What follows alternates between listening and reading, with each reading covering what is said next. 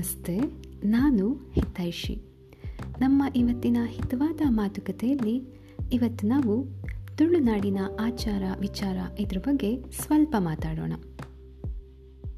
ಯಾರಾದರೂ ನನ್ನ ಹತ್ರ ಬಂದು ಇದ್ದಕ್ಕಿದ್ದಾಗೆ ಹೀಗೊಂದು ಪ್ರಶ್ನೆ ಮಾಡಿದ್ರೆ, ನಿನ್ನ ಊರು ಬಿಟ್ಟು ನೀನು ಇಷ್ಟಪಡೋ ಇನ್ನೊಂದು ಊರು ಯಾವುದು ಅಂತಂದರೆ, ಆ ಕ್ಷಣಕ್ಕೆ ನನ್ನ ಬಾಯಲ್ಲಿ ಬರೋ ಒಂದೇ ಒಂದು ಶಬ್ದ ಅಂದರೆ ಅದು ಮಂಗಳೂರು. ನನ್ನ ಪಾಲಿಗೆ ಈ ಊರೇ ಒಂದು ಖುಷಿ. ಏನೋ ಸೆಳೆತ. ಬಗೆದಷ್ಟು ಸಿಗೋ ಹೊಸತನ. ಒಟ್ಟಾರೆ ಸುಂದರ ಭಾವ ಈ ಮಂಗಳೂರು.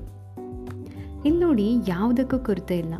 ಸಂಸ್ಕೃತಿ, ಕಲೆ, ಸಾಹಿತ್ಯ, ಶಿಕ್ಷಣ, ಪರಿಸರ ಹೀಗೆ ಹೆಚ್ಚಿನ ಎಲ್ಲ ಕ್ಷೇತ್ರ ವ್ಯಾಪ್ತಿಯಲ್ಲಿ ಮಂಗಳೂರು ಗುರುತಿಸಲ್ಪಟ್ಟಿದೆ. ಇಲ್ಲಿ ನೀವು ಯಾವುದೇ ಒಂದು ವಿಷಯ ತೆಗೆದುಕೊಂಡು ಅದ್ರ ಬಗ್ಗೆ ಸ್ವಲ್ಪ ಆಳವಾಗಿ ಯೋಚಿಸಿ ನೋಡಿ. ಅದು ನಿಮಗೆ ಹೆಚ್ಚು ಆಸಕ್ತಿದಾಯಕ ಅಂತ ಅನಿಸುತ್ತೆ. ಅಂತೆಯೇ ಇಲ್ಲಿನ ಆಸಕ್ತಿದಾಯಕ ವಿಷ, ವಿಚಾರಗಳಲ್ಲಿ ಇಲ್ಲಿನ ಆಚಾರ ವಿಚಾರ ಕೂಡ ಒಂದು. ಇಲ್ಲಿ ಇಂದಿಗೂ ಪ್ರಾಚೀನವಾದ ಹಲವು ಪದ್ಧತಿಗಳು ರೂಢಿಯಲ್ಲಿವೆ. ಅವುಗಳಲ್ಲಿ ಈ ಬರಿ ಪ್ರಮುಖ ಪಾತ್ರ ವಹಿಸುತ್ತೆ. ಬರಿ ಅನ್ನೋದು ಒಂದು ತುಳು ಪದ. ಕನ್ನಡದಲ್ಲಿ ಇದಕ್ಕೆ ಬಳಿ ಅಂತನೋ, ಸಂಸ್ಕೃತದಲ್ಲಿ ಗೋತ್ರ ಅಂತನೂ ಹೇಳ್ತಾರೆ. ಇಂದಿರಾ ಹೆಗ್ಡೆಯವರ ಒಂದು ಅಧ್ಯಯನದ ಪ್ರಕಾರ ತುಳುನಾಡಿನಲ್ಲಿ ಸರಿಸುಮಾರು ಅರವತ್ತೊಂದು ಬರಿಗಳು ಅಥವಾ ಗೋತ್ರಗಳು ಇದ್ದು ಅದರಲ್ಲಿ ಬಂಗೇರ, ಸಾಲಿಯಾನ್, ಪುತ್ರನ್, ಕುಂದ್ರ, ಸುವರ್ಣ ಹೀಗೆ ಹಲವು ಹೆಸರುಗಳಿವೆ. ಇವುಗಳೆಲ್ಲವೂ ಪೂರ್ವಜರ ಮೂಲ ಕಸುಬುಗಳನ್ನು ಆಧರಿಸಿ ಬಂದಿರುವ ಬರಿಗಳು ಎಂದು ಇತಿಹಾಸ ಹೇಳುತ್ತೆ. ಆದ್ದರಿಂದ ಇಲ್ಲೊಂದು ವಿಶೇಷ ಕಾಣಿಸೋದೇನೆಂದರೆ ಯಾವುದೇ ಒಂದು ನಿರ್ದಿಷ್ಟ ಜಾತಿಗೆ ಸೇರಿಲ್ಲ ಈ ಬರಿಗಳು. ಬಂಟರು, ಜೈನರು, ತುಳು ಬ್ರಾಹ್ಮಣರು ಹೀಗೆ ಹಲವಾರು ಈ ಬರಿಗಳಲ್ಲಿ ಇವೆ. ಅಲ್ಲದೆ ತುಳುವಿನ ಈ ಬರಿ ಎಂಬ ಪದಕ್ಕೆ ಮನೆ, ಮೂಲಮನೆ, ಮೂಲಸ್ಥಾನ ಎಂಬ ವಿಶಾಲ ಅರ್ಥವೂ ಇದೆ. ಮದುವೆ ಸಂಬಂಧ ಅಂತೆಲ್ಲ ಬಂದಾಗ ಈ ಬರಿ ಅನ್ನೋದು ತುಂಬ ಮುಖ್ಯ ಈ ತುಳುನಾಡಿಗರಿಗೆ. ನನ್ನ ಹೆಚ್ಚಾಗಿ ಆಕರ್ಷಿಸುವ ಇನ್ನೊಂದು ವಿಷಯ ಅಥವಾ ಕಟ್ಟುಪಾಡು ಎಂದರೆ ಅದಿಲ್ಲಿನ ಅಳಿಯ ಕಟ್ಟು ಪದ್ಧತಿ. ಈ ಪದ್ಧತಿಯಿಂದಲೇ ಇಡೀ ಪ್ರಪಂಚ ತಮ್ಮ ಸಂತಾನ ಮುಂದುವರಿಯಲು ಗಂಡು ಮಕ್ಕಳೇ ಬೇಕು ಅಂತ ಹಲುಬಿದರೆ ಇಲ್ಲಿ ತುಳುನಾಡಿಗರು ಹೆಣ್ಣು ಮಗುವಿಗಾಗಿ ಹಂಬಲಿಸುತ್ತಾರೆ. ಇಲ್ಲೇ ನೋಡಿ, ಎಲ್ಲರಿಗಿಂತ ಭಿನ್ನ ಎನಿಸುವುದು. ಹಾಗಾದರೆ ನೀವು ಕೇಳ್ಬೋದು, ಏನಿದು ಅಳಿಯ ಕಟ್ಟು ಅಥವಾ ಅಳಿಯ ಸಂತಾನ ಕಟ್ಟು ಅಂತ. ಇದ್ರ ಬಗ್ಗೆ ಗೊತ್ತಿಲ್ಲದವರು ಈ ನಾನು ಕೂಡ ಇದ್ರ ಬಗ್ಗೆ ಮೊದಲು ಹೀಗೆ ಅಂದ್ಕೊಂಡಿದ್ದೆ ಏನಪ್ಪ ಅಂತಂದರೆ, ಮಗಳನ್ನು ಮದುವೆ ಆದಮೇಲೆ ಅಳಿಯ ಹೆಂಡತಿ ಮನೆಗೆ ಬಂದು ವಾಸಿಸುವುದು ಅಂತ ನನ್ನ ತಪ್ಪು ಭಾವನೆ ಆಗಿತ್ತು. ಆದರೆ ಸರಿಯಾಗಿ ಹೇಳಬೇಕು ಅಂತಂದರೆ ತೀರಾ ಸರಳವಾಗಿ ಇದನ್ನ ಹೀಗೆ ಹೇಳ್ಬೋದು. ನೋಡಿ, ಕೊಟ್ಟ ಹೆಣ್ಣು ಕುಲಕ್ಕೆ ಹೊರಗೆ ಏನೋ ವೈದಿಕ ಸಂಪ್ರದಾಯ ತುಳುವರಲ್ಲಿ ಇಲ್ಲ. ವೈದಿಕರು ಮದುವೆ ಮಾಡುವಾಗ ಕನ್ಯಾದಾನ ಮಾಡ್ತಾರೆ. ಅಂದರೆ ಮಗಳನ್ನು ಗೋತ್ರ ಕಡಿದು ಮದುವೆ ಮಾಡಿಕೊಟ್ಟ ಮೇಲೆ ಅವಳಿಗೆ ತನ್ನ ತಂದೆ ಮನೆಯ ಯಾವುದೇ ಸೂತಕ ಸಂಬಂಧಗಳು ಇರುವುದಿಲ್ಲ. ಅಲ್ಲಿವರೆಗೂ ಹುಟ್ಟಿ, ಬೆಳೆದು, ಆಡಿ ತನ್ನಂತಾನು ಕಂಡುಕೊಂಡ ಮನೆಯಲ್ಲಿ ಮನೆ ಮಗಳಾಗಿದ್ದವಳು ಮದುವೆ ಆದ ಮರುಕ್ಷಣದಲ್ಲೇ ಪರಕೀಯಳಾಗೋಗ್ಬಿಡ್ತಾಳೆ. ಹುಟ್ಟು ಸಾವಿನ ಸೂತ್ಕಗಳು ಅವಳಿಗಿಲ್ದನೆ ಕೇವಲ ನೆಂಟರ ಬಳಗಕ್ಕೆ ಸೇರಿ ಹೋಗ್ತಾಳೆ ಮಗಳು. ಅವಳ ತವರಲ್ಲಿ ಯಾವುದೇ ಹಕ್ಕು ಅವಳಿಗಿರೋದಿಲ್ಲ. ಎಂಥ ವಿಪರ್ಯಾಸ ಅಲ್ವಾ?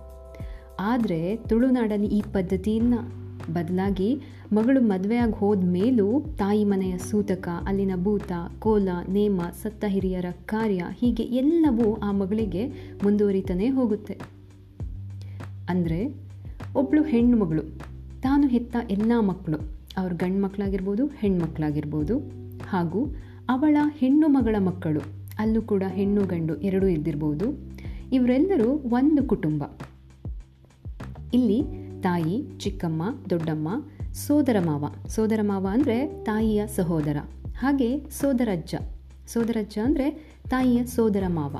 ಇವರುಗಳೆಲ್ಲರೂ ಈ ಕುಟುಂಬದಲ್ಲಿ ಬರ್ತಾರೆ. ಆದ್ದರಿಂದ ತುಳುವರನ್ನ ಮಾತೃಮೂಲಿಯ ಕುಟುಂಬ ಪದ್ಧತಿಯವರು ಅಂತಾರೆ. ಹಿಂದೆ ಒಬ್ಬ ಅರಸನ ಆಳ್ವಿಕೆಯ ನಂತರ ಅವನ ರಾಜ್ಯವನ್ನ ನಂತರದಲ್ಲಿ ಅವನ ಸೋದರಿಯ ಮಗ, ಅಂದರೆ ಸೋದರಳಿಯ ಪಟ್ಟಕ್ಕೆ ಬಂದು ಆಳ್ವಿಕೆ ಮಾಡುವ ರೂಢಿ ಇತ್ತು. ಅಂದರೆ ಆ ಅಳಿಯ ಸಮಾಜದಲ್ಲಿ ತನ್ನ ತಾಯಿಯ ತವರಿನಿಂದ, ತನ್ನ ಸೋದರ ಮಾವನಿಂದ ಗುರುತಿಸಲ್ಪಡುತ್ತಾನೆ.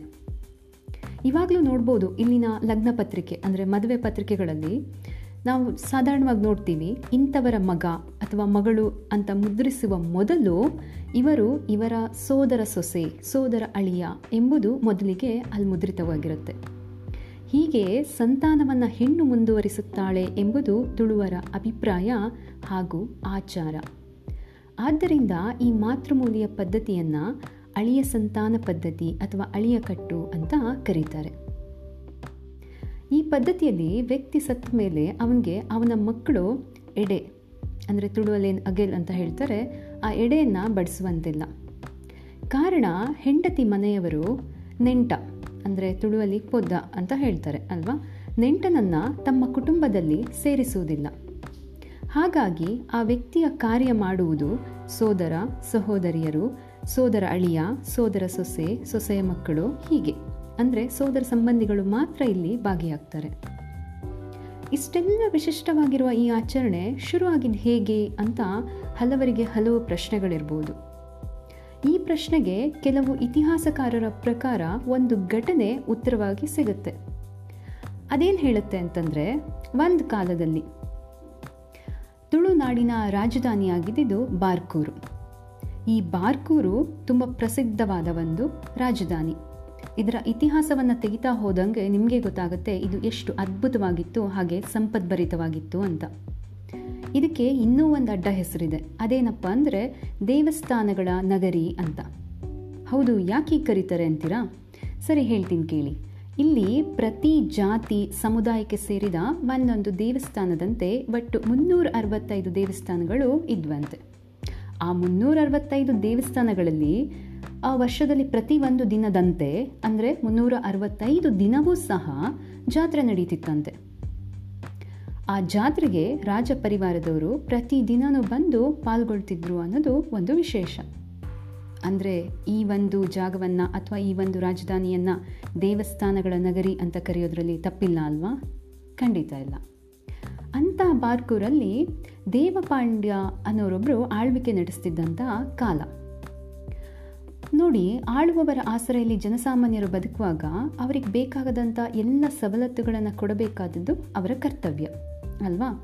ಹಾಗೆ ಸಾರಿಗೆ ವ್ಯವಸ್ಥೆ ಅಭಿವೃದ್ಧಿ ಮಾಡೋದಕ್ಕೆ ಹೊರಟಾಗ ಬಾರ್ಕೂರಿನಲ್ಲಿ ಹರಿತಿದ್ದಂಥ ಒಂದು ನದಿಗೆ ದೋಣಿ ವ್ಯವಸ್ಥೆ ಮಾಡೋಣ ಅಂತ ಹೇಳಿಬಿಟ್ಟು ದೇವಪಾಂಡ್ಯ ಚಿಂತನೆ ಮಾಡ್ತಾರೆ.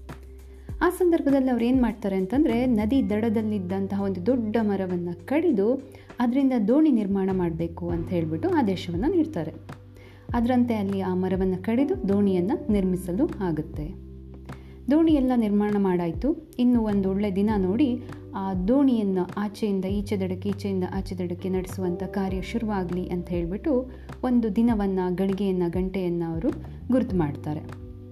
ಆ ದಿನದಲ್ಲಿ, ಆ ಗಂಟೆಯಲ್ಲಿ ದೋಣಿ ನಡೆಸೋದಕ್ಕೆ ತುಂಬ ಪ್ರಯತ್ನ ಪಡ್ತಾರೆ, ಆದರೆ ಆಗೋದೇ ಇಲ್ಲ.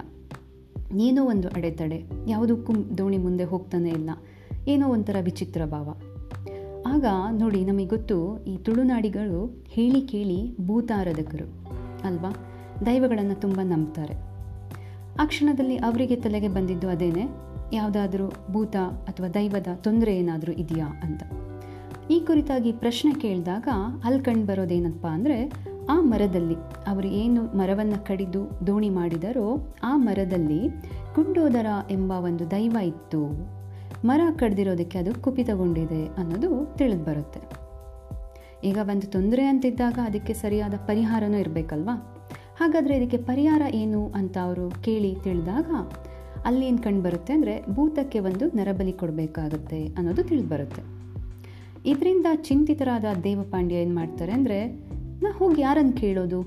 ತನ್ನ ರಾಜ್ಯದಲ್ಲಿರೋರ್ನ ಯಾರನ್ನಾದರೂ ಕರ್ಕೊಬಂದು ಬಲಿ ಕೊಡೋಕ್ಕಾಗತ್ತಾ? ಖಂಡಿತ ಇಲ್ಲ. ಒಬ್ಬ ಆಳುತ್ತಿರುವಂಥ ವ್ಯಕ್ತಿ ಹಾಗೆ ಮಾಡೋದು ತಪ್ಪಾಗುತ್ತೆ. ಅದರ ನಂತರದಲ್ಲಿ ಇರುವಂಥ ಆಯ್ಕೆ ಅಂದರೆ ಏನಂದರೆ, ತನ್ನ ಮಕ್ಕಳಲ್ಲಿ ಒಬ್ಬರನ್ನ ಬಲಿ ಕೊಡೋದು ಅಂತ ಯೋಚಿಸಿ ಹಾಗೆ ನಿರ್ಧರಿಸ್ತಾರೆ. ಆದರೆ ಈ ಸಂದರ್ಭದಲ್ಲಿ ಇದಕ್ಕೆ ಒಪ್ಪದ ದೇವಪಾಂಡ್ಯರ ಹೆಂಡತಿ ಕೋಪ ಮಾಡಿಕೊಂಡು ಯಾರನ್ನು ಕೇಳಿ ನೀವು ನನ್ನ ಮಕ್ಕಳನ್ನು ಬಲಿ ಕೊಡ್ತೀನಿ ಅಂತ ಹೇಳ್ಕೊಂಡು ಬಂದ್ರಿ? ನಾನು ನನ್ನ ಮಕ್ಕಳನ್ನು ಬಲಿ ಕೊಡಲ್ಲ ಅಂಥೇಳಿ ಮಕ್ಕಳನ್ನು ಕರ್ಕೊಂಡು ತವರಿಗೆ ಹೊರಟೋಗ್ಬಿಡ್ತಾರೆ. ಇದು ದೇವಪಾಂಡ್ಯರ ಮಾನ, ಮರ್ಯಾದೆ ಜೊತೆಗೆ ಆ ಊರಿನ ಜನರ ಬದುಕಿನ ಪ್ರಶ್ನೆಯಾಗಿ ಕಾಡುತ್ತೆ. ಆ ಸಂದರ್ಭದಲ್ಲಿ ಈ ದೇವಪಾಂಡ್ಯವರಿಗೆ ಒಬ್ಬರು ತಂಗಿ ಇರ್ತಾರೆ. ಅವರ ಹೆಸರು ಸತ್ಯವತಿ ಅಂತ. ಆಕೆ ಅಣ್ಣನ ಕಷ್ಟ ನೋಡೋಕ್ಕಾಗ್ದೇ ಜೊತೆಗೆ ಆ ಒಂದು ತಾನು ಹುಟ್ಟಿ ಬೆಳೆದಂಥ ಊರಿಗೆ ಏನಾದರೂ ತನ್ನಿಂದ ಆಗಬೇಕು ಅಂತ ಬಯಸಿ ತನ್ನ ಮಗ ಭೂತಾಳ ಪಾಂಡ್ಯನನ್ನು ಬಲಿ ಕೊಡ್ತೀನಿ ಅಂತ ಹೇಳಿಬಿಟ್ಟು ಮುಂದೆ ಬರ್ತಾರೆ. ಈ ಅಣ್ಣ ತಂಗಿಯ ಈ ಬಾಂಧವ್ಯ ಜೊತೆಗೆ ಅವರ ತ್ಯಾಗ ಕಂಡು ದೈವ ಸಂಪ್ರೀತವಾಗುತ್ತೆ. ಆ ಕ್ಷಣದಲ್ಲಿ ತನಗೇನೂ ಬೇಡ ಅಂತ ಹೇಳಿ ಅವರನ್ನು ಆ ಕಷ್ಟದಿಂದ ಪಾರು ಮಾಡಿ ಯಾವುದೇ ಬಲಿಯನ್ನು ತೆಗೆದುಕೊಳ್ಳೋದಿಲ್ಲ. ಇದರಿಂದ ಅಲ್ಲಿ ಉದ್ಭವಿಸಿದಂತಹ ತೊಂದರೆ ಆ ಕ್ಷಣಕ್ಕೆ ಮರೆಯಾಗಿ ಹೋಗುತ್ತೆ. ಇನ್ನು ತಂಗಿಯ ಪ್ರೀತಿಗೆ ಮೂಕ ವಿಸ್ಮಿತರಾದ ಪಾಂಡ್ಯರು ತನ್ನೆಲ್ಲ ಸಂಪತ್ತು, ತನ್ನ ನಂತರ ತಂಗಿ ಮಗನಾದ ಸೋದರಳಿಯ ಭೂತಾಳ ಪಾಂಡ್ಯನಿಗೆ ಅಂತ ನಿರ್ಧರಿಸ್ತಾರೆ. ಅದನ್ನೇ ಅವರು ನನ್ನೆಲ್ಲ ಮನೆ ಸಂಪತ್ತು ನನ್ನ ಸೋದರಳಿಯನಿಗೆ ಅಂತ ಹೇಳಿ ಘೋಷಣೆ ಮಾಡ್ತಾರೆ. ಜೊತೆಗೆ ಈ ಘೋಷಣೆಯೇ ಬಂದು ಶಾಸನವಾಗಿ ಪರಿವರ್ತನೆಗೊಳ್ಳುತ್ತೆ. ಅಂದರೆ ಆ ಕಾಲದಿಂದ ತುಳುನಾಡು ಹಾಗೂ ಕೇರಳದ ಹಲವು ಭಾಗಗಳಲ್ಲಿ ಅಳಿಯ ಸಂತಾನ ಕಟ್ಟು ಪದ್ಧತಿ ಜಾರಿಗೆ ಬರುತ್ತೆ. ಹೀಗೆ ಈ ಪದ್ಧತಿ ಶುರುವಾಗಿ ಬೆಳೆದು ಬಂತು ಎಂಬುದು ಇತಿಹಾಸಕಾರರ ಅಂಬೋಣ. ಆದರೆ ನೋಡಿ, ಯಾವುದೇ ಒಂದು ವಿಷಯ ಇರ್ಬೋದು, ಅದರ ಬಗ್ಗೆ ಪರ ವಿರೋಧ ಯಾವಾಗಲೂ ಇದ್ದೇ ಇರುತ್ತೆ, ಅಲ್ವಾ? ಹಾಗೆ ಕೆಲವು ವಿಮರ್ಶಕರು ಅಥವಾ ಚಿಂತಕರು ಈ ವಿಷಯವನ್ನು ಒಪ್ಪೋದಿಲ್ಲ ಅದಕ್ಕೆ ಅವರು ಅವರದೇ ಆದ ಕಾರಣಗಳನ್ನು ಕೊಡ್ತಾ ಹೋಗ್ತಾರೆ. ಈ ವಿಶ್ಲೇಷಕರ ಪ್ರಕಾರ ಆ ಕಾರಣಗಳು ಯಾವುದು ಅಂತ ನೋಡೋದಾದರೆ, ತುಳುನಾಡಿಗೆ ಜೈನ ಧರ್ಮ ಪ್ರವೇಶಿಸಿದ್ದು ಹನ್ನೊಂದನೇ ಶತಮಾನದಲ್ಲಿ, ಅದರ ನಂತರದಲ್ಲಿ. ಹಾಗೆ ಪಾಂಡ್ಯ ವಂಶದಲ್ಲಿ ಈ ಥರದ ದೇವಪಾಂಡ್ಯ ಆಗಿರ್ಬೋದು, ಭೂತಾಳ ಪಾಂಡ್ಯ ಆಗಿರ್ಬೋದು, ಈ ಥರದ ಯಾವ ಹೆಸರು ಆಗಿನ ಕಾಲದಲ್ಲಿ ಕಂಡು ಬರೋದೇ ಇಲ್ಲ ಆ ಗ್ರಂಥಗಳಲ್ಲಿ ಅನ್ನೋದು ಅವರ ವಾದ. ಇನ್ನು ಕೆಲವು ಇತಿಹಾಸಕಾರರ ಪ್ರಕಾರ ಈ ಘಟನೆ ನಡೆದಿರುವಂಥದ್ದು ಒಂದನೇ ಶತಮಾನದಲ್ಲಿ. ಹಾಗಾಗಿ ಒಂದನೇ ಶತಮಾನದಲ್ಲಿ ಜೈನರು ತುಳುನಾಡಿಗೆ ಬಂದಿದ್ದಾದರೂ ಎಲ್ಲಿಂದ ಅನ್ನುವುದು ಅವರ ಇನ್ನೊಂದು ಪ್ರಶ್ನೆ. ಹಾಗೆ ಮುಂದುವರಿದವರು ಏನು ಹೇಳ್ತಾರೆ ಅಂದರೆ, ಇಲ್ಲಿ ಬರುವಂತಹ ಈ ಭೂತಾಳ ಪಾಂಡ್ಯ ಏನಿರು, ಇದೆ, ಆ ವ್ಯಕ್ತಿಯ ಹೆಸರು, ಅದು ಮೂಲತಃ ಭಾರತಲೋಮಿಯೋಯಿಂದ ಬಂದಿದ್ದು ಅಂತ. ಭಾರತಲೋಮಿಯ ಬೇರೆ ಯಾರೂ ಅಲ್ಲ.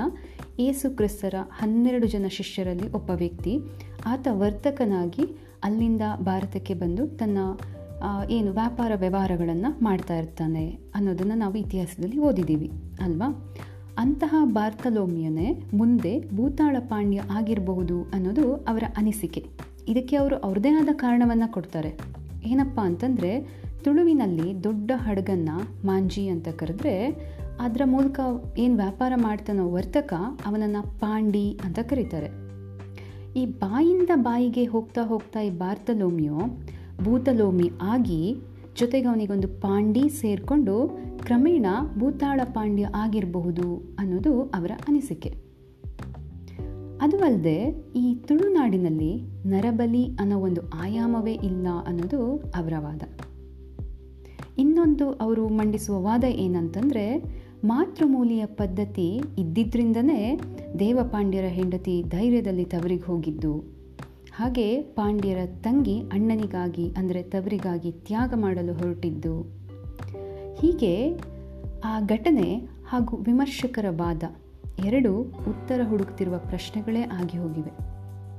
ಜೊತೆಗೆ ಹಾಗಾದರೆ ಈ ಅಳಿಯಕಟ್ಟು ಆ ದಂತಕತೆಗಿಂತ ಹಳೆಯದ್ದೇ ಅನ್ನೋ ಪ್ರಶ್ನೆ ಹಾಗೇ ಉಳಿತಾನೆ ಹೋಗುತ್ತೆ. ಏನೇ ಆದರೂ ಹೆಚ್ಚಿನವರು ನಂಬುವುದು ಆ ಕಥೆಯ ಸಾರಾಂಶವನ್ನೇ. ತಂಗಿ ಅಣ್ಣನಿಗಾಗಿ ಮಾಡಿದ ತ್ಯಾಗ ಅಥವಾ ಮಾಡಲು ಹೊರಟ ತ್ಯಾಗಕ್ಕಾಗಿ ಈ ಒಂದು ಅಳಿಯಕಟ್ಟು ಮುಂದುವರೆದುಕೊಂಡು ಬಂತು ಅಂತ ಈಗಲೂ ಹೆಚ್ಚಿನವರು ನಂಬ್ತಾರೆ. ಅದೇನೇ ಆಗಲಿ, ಒಂದರ್ಥದಲ್ಲಿ ತುಳುವರ ಈ ನಂಬಿಕೆ ಹೆಣ್ಣು ಮಕ್ಕಳ ಮೌಲ್ಯವನ್ನು ಹೆಚ್ಚಿಸಿದೆ. ವಂಶದ ವೃದ್ಧಿಗೆ ಹೆಣ್ಣೇ ಬೇಕು ಎನ್ನುವ ಇವರ ವಾದ ಅನೇಕ ತುಳುನಾಡಿನ ರಾಣಿಯರನ್ನು ಹುಟ್ಟುಹಾಕಿದೆ. ಉದಾಹರಣೆಗೆ, ಹೊಯ್ಸಳ ವೀರಬಲ್ಲಾಳನ ಪಟ್ಟದರಸಿ ಕಿಕ್ಕಾಯಿ ತಾಯಿ ಮದುವೆ ನಂತರ ಹೊಯ್ಸಳ ರಾಜ್ಯಕ್ಕೆ ಹೋಗೋದಿಲ್ಲ. ಬದಲಾಗಿ ಅವಳು ತುಳುನಾಡಿನಲ್ಲೇ ಉಳ್ಕೊಂಡ್ಬಿಟ್ಟು ತನ್ನ ಹಿರಿಯರ ರಾಜ್ಯವನ್ನು ಯಾವುದೇ ಪಟ್ಟಾಭಿಷೇಕ ಇಲ್ಲದೆ ಆಳ್ಕೊಂಡು ಹೋಗ್ತಾಳೆ. ನಂತರದಲ್ಲಿ ಅವಳು ಕಾಲಾನಂತರ ಅವಳ ಮಗ ಮಾವನ ಹೆಸರೇಳಿ, ಅಂದರೆ ಸೋದರ ಮಾವನ ಹೆಸರೇಳಿ ರಾಜ್ಯಾಡಳಿತವನ್ನು ಮುಂದುವರಿಸ್ತಾನೆ. ಹೀಗೆ ಸುಮಾರು ಜನ ಆ ಒಂದು ಏನು ಪಟ್ಟಿಯಲ್ಲಿ ಬರ್ತಾ ಹೋಗ್ತಾರೆ. ಅದು ರಾಣಿಯರಾಗಿರ್ಬೋದು, ಅಧಿಕಾರಿಯಾಗಿರ್ಬೋದು, ಸೇನಾ ಮುಖ್ಯಸ್ಥಳಾಗಿರಾಗಿರ್ಬೋದು ಹೀಗೆ ಕಾರ್ಯನಿರ್ವಹಿಸಿದ ಉಲ್ಲೇಖಗಳಿವೆ. ಒಂದರ್ಥದಲ್ಲಿ ಏನು ನಾವಿವಾಗ ಮಹಿಳಾ ಸಬಲೀಕರಣ ಅಂತ ಜೋರು ಜೋರಾಗಿ ಮಾತಾಡ್ತೀವೋ, ಆ ಮಹಿಳಾ ಸಬಲೀಕರಣಕ್ಕೆ ಒಂದು ಒಳ್ಳೆಯ ಉದಾಹರಣೆ ತುಳುವರ ಅಂದಿನ ಈ ಪದ್ಧತಿ. ಆದರೆ ಕಾಲಕ್ರಮೇಣ ಹೆಣ್ಣು ವಂಶಕ್ಕೆ, ಗಂಡು ಆಳ್ವಿಕೆ ಅಧಿಕಾರಕ್ಕೆ ಎಂಬಂತೆ ಈ ಪದ್ಧತಿ ಬದಲಾಗುತ್ತಿರುವುದು ವಿಪರ್ಯಾಸವೇ ಸರಿ. ಅದಕ್ಕೆ ಈಗಿನ ಸ್ಥಿತಿ ನೋಡಿ ಮಾತೃಮೂಲಿಯ ಪದ್ಧತಿ ಅನುಸರಿಸುವವರು ಅವಾಗವಾಗ ತಮಾಷೆಗೆ ಹೀಗೆ ಹೇಳೋದುಂಟು. ಭೂಮಿಯೆಲ್ಲ ಗಂಡ್ಮಕ್ಳಿಗೆ, ಭೂತದೈವ ಆಚರಣೆ ಎಲ್ಲ ಹೆಣ್ಮಕ್ಳಿಗೆ ಅಂತ. ಅಲ್ವಾ? ಕೊನೆಯದಾಗಿ, ಪೆಣ್ಣಲ್ಲವೇ ತಮ್ಮನೆಲ್ಲ ಪಡೆದ ತಾಯಿ, ಪೆಣ್ಣಲ್ಲವೇ ಪೊರೆದವಳು. ಪೆಣ್ಣು ಪೆಣ್ಣೆಂದೇಕೆ ಬೀಳುಗಳೆವರು ಕಣ್ಣು ಕಾಣದ ಗಾವಿನರು ಅಂದರೆ ಹೆಣ್ಣಲ್ಲವೇ ಹಡೆದವಳು, ಕಾಪಾಡಿದವಳು. ಹೀಗಿರುವಾಗ ಹೆಣ್ಣು ಹೆಣ್ಣು ಎಂದು ಯಾಕೆ ನಿಕೃಷ್ಟರಾಗಿ ಕಾಣುತ್ತಾರೋ ಕಣ್ಣಿಲ್ಲದ ಮೂರ್ಖರೇ ಎಂದು ಸಂಚಿ ಹೊನ್ನಮ್ಮರ ಮಾತುಗಳನ್ನು ನೆನೆಸ್ಕೊಳ್ಳುತ್ತಾ, ಇನ್ನಾದರೂ ಎಲ್ಲರ ವೈಚಾರಿಕತೆ ಜಾಗೃತವಾಗಲಿ ಅಂತ ನಾನು ಆಶಿಸ್ತೀನಿ. ಇಷ್ಟು ಹೇಳ್ತಾ ಇವತ್ತಿನ ನಮ್ಮ ಈ ಹಿತವಾದ ಮಾತುಕತೆನ ಮುಗಿಸೋಣ. ಮತ್ತೆ ಸಿಗೋಣ. ಸರ್ವೇ ಜನ ಸುಖಿನೋ ಭವಂತು.